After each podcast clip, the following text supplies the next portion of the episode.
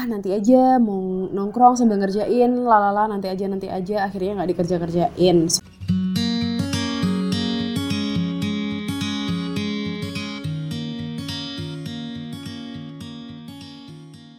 Hai hai assalamualaikum warahmatullahi wabarakatuh. Selamat datang di podcast belajar senyum bareng aku Saras Ceni Akhirnya setelah terakhir kali aku posting salah jurusan di episode 16 pada bulan Juni dan sekarang udah bulan Oktober which is udah 4 bulan yang lalu aku posting podcast. Maaf banget banyak sekali hal yang membuatku harus menunda untuk merekam podcast atau membuat konten di podcast belajar senyum. Aku bakal buat podcast lagi dengan satu topik bahasan yang sebelumnya udah aku bikin di Instagramku dan di Instagram belajar senyum, aku bikin polling di Instagram. Pertama, aku tanya ke kalian, sebenarnya kalian lebih lagi prefer pengen dengerin podcast yang jenisnya aku menceritakan pengalaman orang banyak atau aku mengajak salah satu narasumber atau seseorang untuk bertukar pikiran kayak gitu. Jadi ada dua pilihan. Lalu ternyata banyak dari kalian yang memilih untuk mendengarkan banyak pengalaman orang lain yang aku ceritakan sendiri tentang suatu topik bahasan kayak gitu. Setelah aku mendapatkan style podcast yang lagi ingin kalian dengarkan, aku mulai untuk bikin polling lagi. Aku bikin polling di Instagramku Saras Ceni dan juga di Instagram belajar.senyum. Aku bikin polling, kira-kira ada dua topik bahasan yang aku pingin bahas di sini, yaitu yang pertama skripsi struggle dan yang kedua adalah job seeker struggle di mana skripsi struggle itu menceritakan tentang bagaimana perjuangan kita atau beberapa orang dalam menyelesaikan atau mengerjakan skripsinya. Dan yang kedua adalah job seeker struggle di mana hal ini juga masih aku alami dan aku yakin banyak banget teman-teman yang juga masih menjalani hal ini. Dan kita semua masih sama-sama berjuang untuk mendapatkan pekerjaan yang sesuai untuk diri kita. Dan ternyata hasil dari pollingnya menunjukkan bahwa teman-teman lebih banyak yang tertarik untuk kita membahas skripsi struggle yang mana kita akan membahas tentang perjuangan-perjuangan yaitu uh, perjuangan orang-orang dan itu adalah teman-temanku dan juga mungkin aku di sini dalam menghadapi menjalani skripsi kayak gitu. Podcast untuk membahas skripsi struggle ini cocok banget buat kalian yang mungkin ingin memulai atau sedang mengerjakan skripsi. Ya, mungkin dari proses-proses ini, dari hambatan-hambatan yang pernah dialami teman-teman juga bisa dijadikan pembelajaran ya kan? Atau mungkin bahkan kalian yang baru mulai nih, belum tahu kira-kira apa aja sih yang bakal dihadapin di skripsi kayak gitu-gitu. Kalian bisa cocok banget dengerin podcast ini. Sebelumnya aku mau minta maaf ke kalian semua karena aku nge-record suara ini di rumah dan rumahku itu pinggir jalan.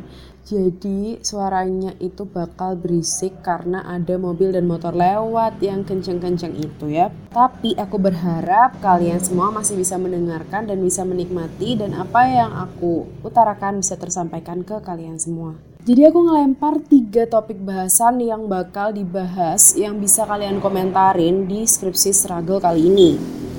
Yang pertama itu adalah tentang masalah yang paling sulit pas ngerjain skripsi. Dan boleh juga ditambah cara menghadapinya gimana. Yang kedua, yang kedua, pencapaian terbaik dari skripsi yang kamu kerjakan. Nah, ini adalah tentang apa yang bisa dibanggakan dari skripsi yang dikerjakan itu. Dan yang terakhir adalah gimana sih tips ngerjain skripsi menurut pengalaman pribadi teman-teman? Ada beberapa teman-teman yang menjawab semuanya, tapi ada juga yang membahas atau menjawab bagian yang menurut mereka menarik gitu. Di sini aku punya beberapa orang yang baik yang mau men-share pengalaman mereka tentang skripsi struggle mereka masing-masing dan di situ adalah teman-teman aku juga ada beberapa yang mau disebutin namanya dan ada juga yang ingin diganti aja pakai nama samaran kayak gitu. Yang pertama dari Sule temen aku yang kemarin juga di podcast yang terakhir episode 16 itu aku lagi ngobrolin tentang salah jurusan juga sama Sule. Dan sekarang dia juga memberikan pendapatnya untuk membahas skripsi struggle dan kebetulan Sule juga sudah mengalami atau sudah mengerjakan skripsi ini dan dia sudah selesai atas apa yang dia kerjakan gitu. Jadi kalau Sule jawabnya masalah yang paling sulit yang dia lakuin pas ngerjain skripsi itu adalah godaan kerjaan. Karena biasanya kalau udah kerjaan ini pasti ngomongin duit. Dan solusi yang dia dipakai adalah kalau memang kerjaannya penting banget diselesaikan dulu dan selanjutnya fokus lagi ke skripsinya karena harus inget itu juga tanggung jawab sama orang tua selain tanggung jawab pribadi gitu kata Sule. Lalu pencapaian terbaik dari skripsi yang Sule kerjaan itu jelas pas di ACC sidang gitu. Terus yang ketiga tips ngerjain skripsi menurut dia tuh cepat selesaiin skripsi, cepat berfokus ke kerjaan kayak gitu kata dia. Itu mungkin bisa jadi pelajaran buat teman-teman yang juga kuliah sambil kerja. Lalu selanjutnya ada dari Ocin, dia juga salah satu uh, yang ngurusin belajar senyum di konten-konten yang berkaitan dengan desain, berkaitan dengan uh, visual editing kayak gitu. Menurut dia masalah yang dihadapi saat skripsi itu adalah budget. Karena dia adalah berkuliah di desain di mana membutuhkan budget yang besar dalam pengerjaan tugas akhirnya. Jadi dia memberi solusi untuk dirinya sendiri yaitu dengan bekerja. Tapi resikonya dia itu nggak bisa istirahat. Jadi jadi unmood capek kayak gitu. Karena selain dia mengerjakan TA yang super duper butuh effort dia juga effort untuk cari duitnya dengan bekerja terus selain dari budget dia juga punya masalah yang kedua dia membuat desain produk. Jadi dia mengambil masalah dan membuat produk itu bukan cuma desainnya aja. Dia juga harus paham bagaimana ada beberapa topik yang dia tidak pelajari di kampus gitu. Jadi dia harus berkolaborasi dengan anak informatika katanya. Itu susah banget karena bukan bidangnya. Dia dituntut untuk belajar plus-plus yang banyak dalam waktu yang singkat. Tapi nggak apa-apa karena dia memang ngebet lulus tepat waktu pada saat itu. Lalu pencapaian terbaik skripsi. Menurut Ocin, pengalaman pencapaian terbaik skripsi itu adalah dia bisa sampai pada pemaknaan, dia bisa memanage diri dia sendiri. Terus katanya sense-nya sebagai desainer itu setelah mengerjakan TA itu meningkat banget, meningkat pesat pas skripsi. Katanya orang menurut dia itu skripsi nggak ada hubungannya sama kerjaan, tapi bagi dia itu ada banget karena dia itu mengasah empati sebagai manusia kata dia. Terus lebih peka dalam lingkungan sekitar dan juga dia itu kayak lebih banyak mengamati lingkungan sekitar untuk menghasilkan desain yang bermanfaat gitu yang hasilnya baik gitu bahkan dengan dia mengerjakan TA secara terus menerus dan mengasah soft skill itu hal itu berpengaruh pada kehidupan dia. Dia yang nggak peduli sama lingkungan nggak ngurusin diri, diri sendiri kayak gitu dia jadi bisa lebih mengasah skill dia dan mendapatkan manfaat yang lebih baik katanya. Lalu yang ketiga pesan dia dalam mengerjakan skripsi tips ngerjain skripsi ala Ocin yaitu selesaikan skripsinya biar nggak nambahin orang tua bayar kuliahnya yang mahal inget gitu katanya terus yang ketiga ada Manda Manda ini teman KKN aku dan dia juga punya struggle yang cukup panjang yang berkaitan dengan skripsi. Jadi kalau Manda ini berawal dari struggle-nya itu ketika mencari judul. Dia itu bingung dan lama cari judul karena banyak judul yang menurut dia ternyata tuh pasaran banget. Selain itu dia juga pas cari judul itu memang bertepatan sama KKN. Jadi ngenyelesain laporan KKN dibarengin sama cari judul skripsi itu bener-bener yang ribet banget gitu. Gimana cari judul itu pasti berkaitan dengan cari masalah dan cari masalah itu menurut dia susah guys gitu katanya. Akhirnya dia menunggu hingga pengumuman dosen pembimbing muncul. Dan dia sempat konsul sama salah satu dosen yang dia berharap bakal jadi dosen pembimbing dia dan ternyata alhamdulillah dosen itu menjadi dosen pembimbing skripsi dia. Akhirnya dia bisa jalan uh, ngerjainnya dan dia sudah menemukan masalahnya dengan solusi dia mendapatkan solusi dari dosen pembimbingnya itu dia itu agak nyantai ngerjainnya tapi dia punya target untuk lulus cepat. Jadi gimana tuh? Bingung kan pasti. Dia bingung mau maju ketika uh, teman-temannya udah maju dia belum. Si Mandani bingung banget. Akhirnya datang tanggal sempro seminar proposal. Dia di situ dibabat habis sama dosen penguji. Katanya skripsinya nggak usah angkat bagian yang itu tapi bagian yang ini aja gitu. Terus kesalahan dia adalah ketika dia dapat hasil seminar proposal itu dia ngerjain revisian dari dosen sempro itu nggak ngasih tahu ke dosen pembimbingnya. Kata dia ini jangan ditiru jangan ditiru banget. Apa pun hasil sempro harus dikonsultasikan lagi ke dosen pembimbing. Akhirnya dia konsultasiin dan tetap pakai saran dosen pembimbingnya dia. Dan meskipun demikian dia juga ngerjainnya banyak banget ngalamin revisi jadi teman-teman kalau yang ngalamin revisi please jangan down, please jangan sedih karena semua orang yang mengerjakan skripsi itu pasti melewati yang namanya revisi. Dan itu nggak cuma sekali dua kali, oke? Okay? Menurut Manda, pencapaian terbaik dia itu ketika diizinin sama dosen pembimbing untuk maju sidang. Dia tuh kayak terharu banget, rasanya kayak seneng banget karena skripsinya berarti sudah selesai gitu dan dia itu membuat kata-kata penyemangat yang dia jadi ini wallpaper handphone dan segala macam supaya dia tetap inget target-target dalam ngerjain skripsi. Lalu selanjutnya ada dari temenku yang gak mau disebut namanya tapi pengen disebut lampu bohlam. Dia disebut lampu bohlam dan teman-temanku SMP pasti paham siapa lampu bohlam ini. Katanya gini, masalah sulit dia yang pertama ketika ngerjain skripsi itu adalah menunda. Di psikologi itu namanya prokrastinasi kalau kalian tahu. Jadi dia menunda pekerjaan untuk hal yang tidak penting dan tidak punya prioritas untuk dikerjakan terlebih dahulu gitu katanya. Ah nanti aja mau nongkrong sambil ngerjain, lalala nanti aja nanti aja akhirnya nggak dikerja-kerjain. Solusi dari dia waktu itu adalah dia buat to-do skripsi dan dia pakai target untuk minggu ini misal buat latar belakang. Minggu depan bikin penelitian terdahulunya apa di bab 2 atau kayak gitu. Jadi dia bikin to-do skripsi yang benar-benar harus dicapai pada waktu itu. Jangan ditunda kata dia.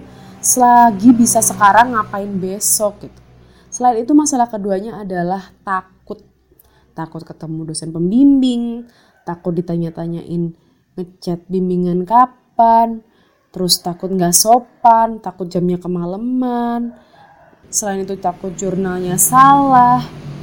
Padahal itu belum dilewatin, katanya bukannya itu disebut kalah sebelum berperang, cupu katanya gitu. Aku juga begitu selama dua bulan tanpa bimbingan. Lalu solusinya dia coba aja dulu untuk bikin lebih baik. Ngechat dosen dimarahin kata bahasanya nggak baku coy dia merasa dicecar oleh dosennya.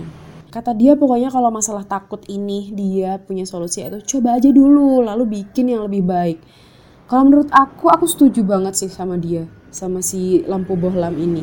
Karena dalam ngerjain skripsi, kalau kita takut terus, kita malah nggak bakal ngerjain dan kita nggak akan memulai. Makanya coba aja dulu.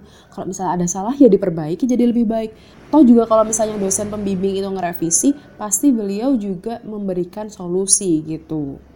Next ada Lia. Kalau kalian inget, Lia ini sering banget muncul di podcastku. Aku sering banget ngajak dia ngobrol di podcastku. Kata Lia, waktu itu, waktu dia ngerjain skripsi, masalah yang dia hadapi adalah dia harus nunggu beberapa bulan baru bisa ambil data karena ada permasalahan dari uh, regulasi tempat pengambilan data.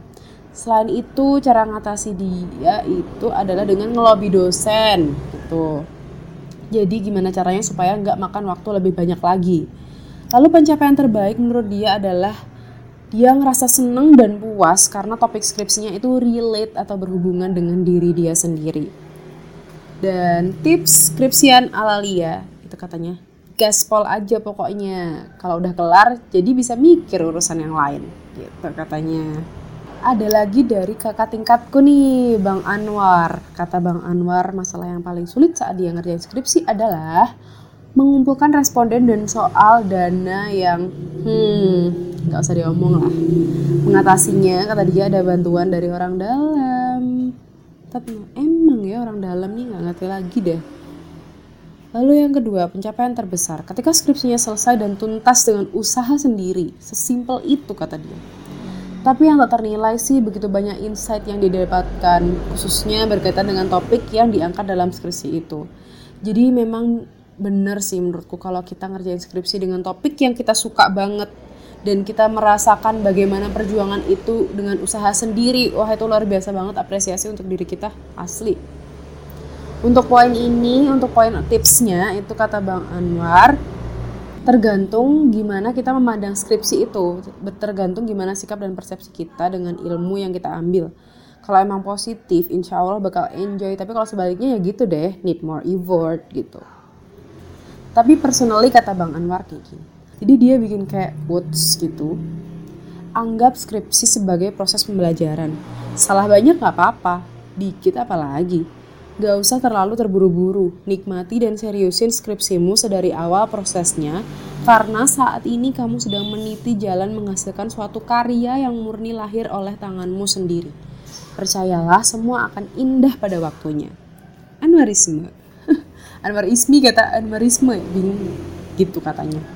Benar, aku setuju banget karena memang ketika kita sudah menyelesaikan skripsi itu dengan hasil usaha kita sendiri luar biasa memang yang aku bilang tadi apresiasi untuk diri kita itu kayak meningkat self confidence kita juga meningkat kayak self efficacy kita juga meningkat. Kayak kita tuh merasa kita mampu mengerjakan sesuatu dan kayak kita tuh merasa kita mampu menyelesaikan sesuatu yang menurut kita itu berat kayak gitu. Oke okay, next lagi dari si Opik nah Opik ini teman aku. Kata dia paling berat masalah yang dihadapi adalah prokrastinasi. Sama aja kayak yang lain juga. Itu menunda-nunda itu ngehambat banget kata dia. Harus benar-benar dilawan. Dan satu lagi mental. Karena kita pasti akan berurusan dengan dosen otomatis kita mau nggak mau harus mengerti karakter dosen pembimbing kita katanya. Lalu yang kedua dia merasa pencapaiannya itu ketika bisa menyelesaikan skripsi tepat waktu dan skripsi itu bisa membawa sampai ke luar negeri. Dia By the way, skripsi dia dia bawa untuk publikasi jurnal internasional di London. Luar biasa kan? Keren banget emang dia nih. Nah, selanjutnya uh, untuk tips mengerjain skripsi ala Opik nih. Siapkan mental, jangan menyerah lawan prokrastinasi dengan tujuan besarmu. Ingat tujuanmu agar penghambatmu tidak mengalahkanmu. Pakai tanda seru tiga. Oke, okay, Opik. Bener sekali, aku setuju sama kamu. Terus selanjutnya ada dari Anin. Hmm, doinya siapa nih Anin nih ya? Anin adalah teman aku juga dan dia jawab pertanyaan nomor satu yaitu masalah yang dihadapi. Tetap lagi nih sama lagi, mager katanya di caps lock loh teman-teman. Terus pengennya ngecil mulu, ngecil ya, maksudnya itu nongki gitu. Cara mengatasinya dia lihat wajah orang tua entah secara langsung atau foto jadi keinget tanggung jawab yang kudu diselesaikan cepet kelar sekolahnya. Terus kerja bantu orang tua karena dia inget dia itu anak pertama dan punya tanggungan adik yang bikin semangat gitu katanya. Pencapaian terbaik selama drama pas skripsian kata dia adalah ngajuin judul langsung ACC dan bersyukur banget mengingat banyak yang harus dua atau tiga kali ngajuin baru di ACC. Saya aja juga berapa kali ngajuin ya? Tiga kali kayaknya baru di ACC Selamat untuk Ibu Anin yang sekali ngajuin langsung bisa ACC. Kalimat motivasi, tips ngerjain skripsi menurut Anin adalah kamu udah dewasa, tanggunganmu banyak. Sekarang selesaikan kuliah karena anak pertama harus jadi panutan buat adik-adikmu. Gitu kata dia. Oke, okay, relate sister. Karena tadi udah ada banyak teman-teman yang ngejawab dari nomor 1 sampai 3, sekarang juga ada beberapa teman-teman yang cuman mengambil beberapa hal yang ingin disampaikan dari skripsi seragam mereka masing-masing. Di sini ada temanku, dia itu ngerjain skripsi itu subjeknya uh, orang dengan cancer gitu, dengan kanker. Dan di situ uh, challenging ya menurut aku dan menurut dia juga karena prosesnya lama untuk membuat alat ukurnya dan prosesnya pokoknya panjang lah kata dia kayak gitu. Selain problem ngerjain skripsi dia juga mengalami problem di pertemanannya gitu. Dia punya teman A, B dan C dan dia mereka semua berkontribusi dalam membantu teman aku ini untuk ngerjain skripsi dan salah satu dari mereka tuh kayaknya mood booster banget buat si dia dan permasalahannya adalah ternyata memang ketika di hari H pendadarannya ketiganya nggak ada. Itu oke okay, aku bisa ngerasain sih itu. Kayak orang yang kita harapkan ada hadir sebagai pendukung untuk diri kita ketika menghadapi masa-masa sulit dan dia atau mereka nggak hadir di situ. Itu pasti sakit banget. Tapi ya gimana? Pasti mereka juga punya alasan gitu katanya uh, si temanku ini juga menghargai apa yang menjadi alasan dari teman-temannya yang tidak bisa hadir di hari H sidang pendadarannya.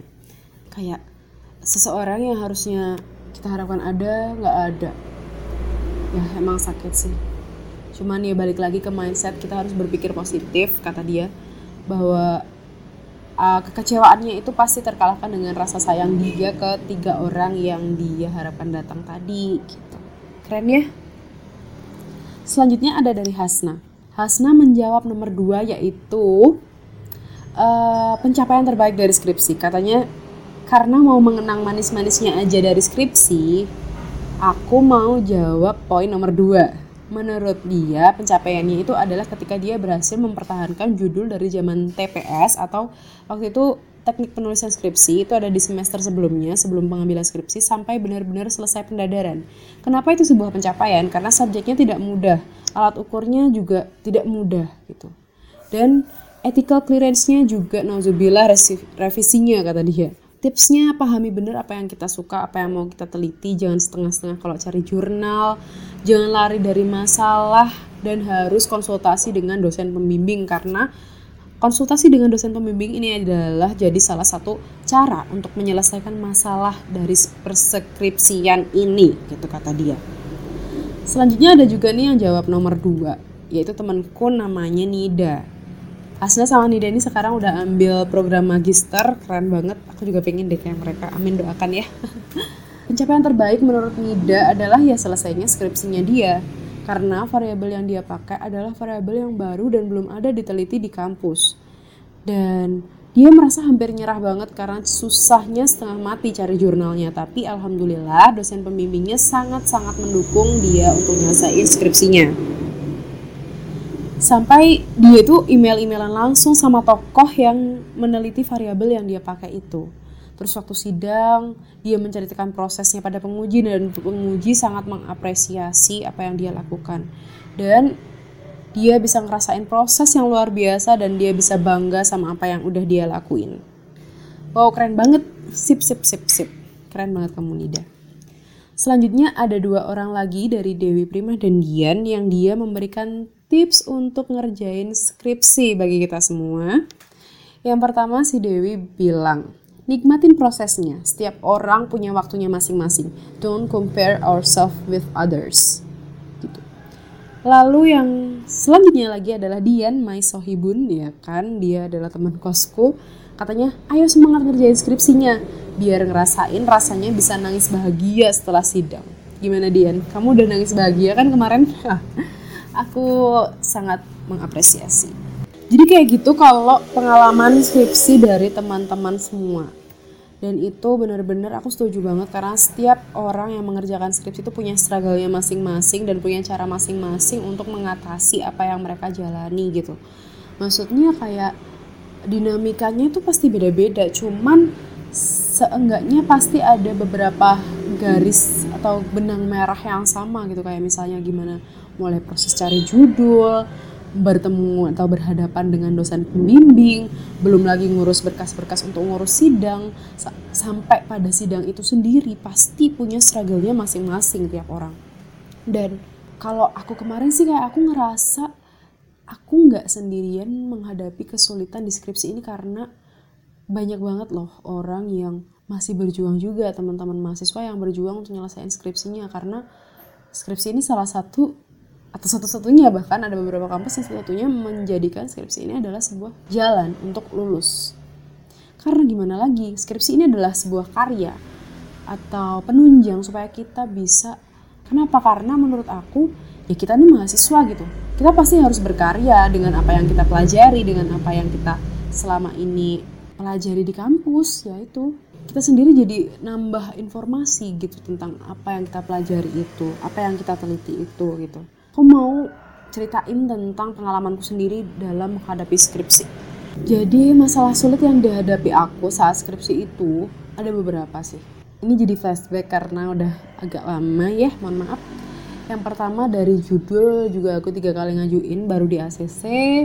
Terus aku ngambil subjek itu remaja orang tua bercerai dan kemarin sempat itu nggak ada masalah sih sama subjeknya. Cuman pas pengambilan data aku ngalamin juga uh, kayak aku punya tanggung jawab untuk supaya respondenku itu nggak merasa terintimidasi supaya respondenku itu juga merasa aku ikut berempati dalam apa yang mereka alami seperti itu. Dan dalam kode etik juga pasti peneliti juga memberikan kontak personnya saat menyebarkan kuesioner.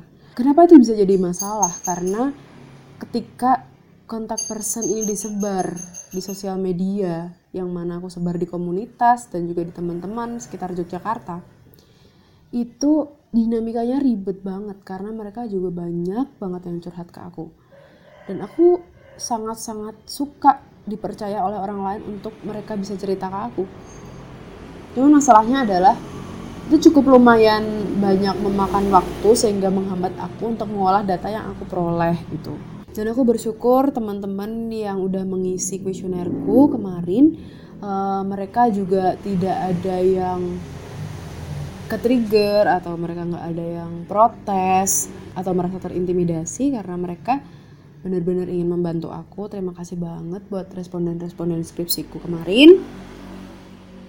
Selain itu yang paling sulit juga adalah ketika aku sudah siap daftar sidang dua hari sebelum pendaftaran sidang ditutup aku sakit kena DB jadi aku harus menunda sidangku di bulan selanjutnya. Asli itu nyesek banget. Tapi balik lagi solusinya aku tetap berusaha untuk gimana nenangin diriku gimana membuat diriku ini lebih legowo atau ikhlas gitu bahasanya. Dan aku mencari kegiatan supaya nggak nganggur banget. Akhirnya aku memang punya kegiatan yaitu menjadi asisten praktikum di kampus supaya aku tetap bisa beraktivitas dan nggak selalu nggak terlalu merasa gagal merasa ih dikit lagi loh malah nggak bisa kayak gitu.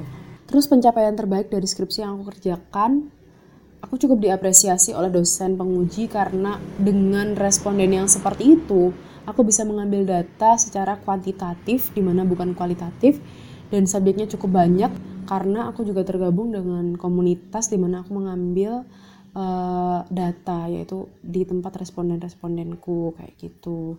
Dan aku juga seneng karena aku bisa kenal dengan banyak orang. Aku nggak ngerasa sendirian dan aku belajar banyak dari teman-teman yang mau cerita ke aku melalui kontak person yang aku sebar kemarin. Lalu tips ngerjain skripsi menurut pengalaman pribadiku. Yang pertama ambil topik yang memang kita senengin aku bener-bener ambil topik yang aku senengin dan aku kepoin. Jadi pas ngerjain tuh bener-bener dengan apa ya aku ngerjain ini untuk aku dapat solusi atas apa yang aku pertanyakan selama ini kayak gitu. Terus yang kedua memang bener untuk rajin-rajin cari jurnal baca jurnal baca berita. Siapa tahu ada yang update terus cari lembaga-lembaga terkait untuk memperkuat data. Terus selanjutnya juga kalau aku kemarin aku memang bikin to do list. Ya bener sama kayak si lampu bohlam tadi ya. Dia juga bikin to do list aku juga bikin to do list. Jadi bulan ini harus selesai apa bulan ini harus selesai apa minggu ke ini harus selesai apa dan jangan sampai ingkar janji pada diri sendiri. Itulah intinya aku pegang banget kemarin. Terus setelah itu memang jangan gegabah yang kedua. Dan yang ketiga adalah sering-sering tanya sering-sering konsul ke dosen pembimbing. Bodoh amat mau dibilang bawel bodoh amat mau dibilang ambis. Yang pasti kalau misalnya dosennya sulit ditemuin aku datangin ke rumahnya. Ya kayak gitu gitulah pokoknya follow up terus dosennya tapi dengan cara yang tetap sopan. Jadi memahami dulu karakter dosen itu seperti apa supaya komunikasinya juga lancar dan nyaman gitu didukung lagi. Yang terakhir adalah aku punya target untuk lulus cepet. Nggak tahu gimana caranya. Yang penting aku harus lulus cepet. Jadi dari awal aku masuk kuliah aku punya satu target yaitu aku harus lulus cepet tiga setengah tahun dan punya gelar cum laude. Cum laude gitu ya katanya aku memang dari awal udah punya target itu karena aku sudah nganggur setahun dan dari 2014 ke 2015 aku nggak kuliah aku mengisi hari-hariku dengan les dan segala macam. Dan akhirnya aku punya target bahwa aku harus lulus tiga setengah tahun. Secepat mungkin aku bisa harus lulus dengan nilai yang nggak standar. Maksudnya dengan nilai yang di atas rata-rata bagiku gitu. Mungkin bagi orang lain masih standar tapi bagiku itu udah pencapaian yang cukup baik. Itu sih. Kalau kata ayahku rugi anak muda tuh kalau nggak punya ambisi gitu. Dan itu jadi pegangan aku banget untuk menyelesaikan perkuliahan itu kemarin dengan pencapaian-pencapaianku yang kecil dan pencapaianku yang besar juga yang butuh effort dari diri sendiri sampai effort dari orang lain teman-teman dan semua pihak yang membantuku dalam aku menyelesaikan perkuliahanku kayak gitu. Asli kalau udah bisa nyelesain skripsi beh beda lagi nanti rasanya lega iya. Kayak tanggung jawab ke orang tua plong banget.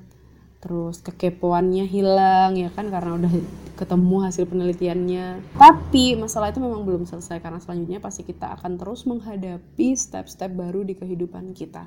Pencapaian terbaik dari skripsi yang aku kerjakan menurutku adalah ketika aku bisa mengambil data secara kuantitatif itu tadi dan dengan banyak responden dengan responden yang kriterianya cukup uh, kasuistik yaitu remaja dengan orang tua bercerai ya itu menurutku adalah pencapaianku yang cukup baik dalam mengerjakan skripsi.